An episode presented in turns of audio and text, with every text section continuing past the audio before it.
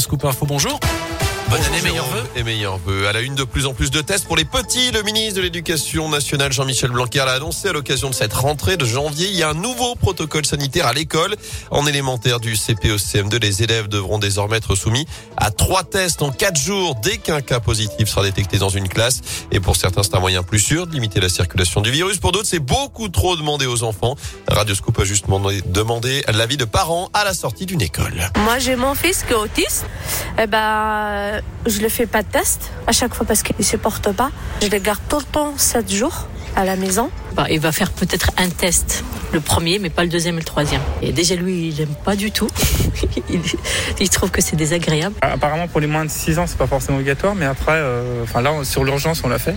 Le premier est en pharmacie, euh, les deux autres, on peut les faire chez nous.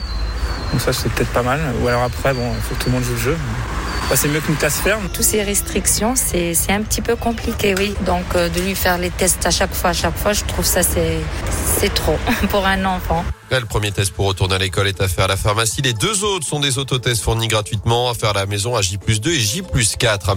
Les suites justement de l'épidémie de Covid en Auvergne-Rhône-Alpes dans la région entre les deux réveillons, neuf patients ont été transférés principalement dans l'ouest de la France à cause de la saturation des services de réanimation.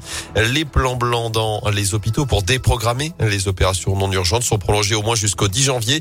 Notez que chez nous, le taux d'incidence là aussi continue d'exploser. 1491 cas pour 100 000 habitants dans la Loire, 1340 pour la Haute-Loire. C'est du jamais vu évidemment depuis le début de l'épidémie avec l'émergence du variant Omicron. Dans ce contexte également, ce coup de théâtre à l'Assemblée, l'examen du projet de loi sur le pass vaccinal a été suspendu hier soir. Une majorité de députés ont refusé la poursuite des débats. C'est désormais à la conférence des présidents de groupes parlementaires décidé ce matin la date du nouvel examen, qui pourrait perturber le calendrier prévu par le gouvernement. Près de chez nous, il avait attaqué l'année retranché avec une carabine. L'homme interpellé samedi à Boyer dans le Rouennais sera finalement jugé le 15 mars prochain, selon le progrès, notamment pour menaces, violences et détention d'armes. Ivre et sous stupéfiant était parti en pleine nature ce 1er janvier, menaçant brièvement les gendarmes avec une carabine 22 longs rifles. Il a depuis reconnu les faits. Il a été placé sous contrôle judiciaire.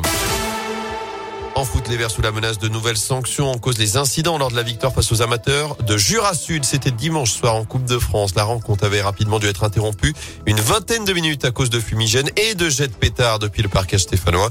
D'après le journal de l'équipe, la commission de discipline de la Fédération française de foot devrait ouvrir une instruction cette semaine. Elle pourrait prendre des mesures conservatoires dans la foulée ou simplement convoquer les dirigeants stéphanois pour rendre ensuite ses décisions. Les Verts qui attendent tout de même le tirage au sort des huitièmes de finale de cette Coupe de France. Ce sera ce soir juste avant la dernière affiche des 16e. Lance reçoit Lille à 21h.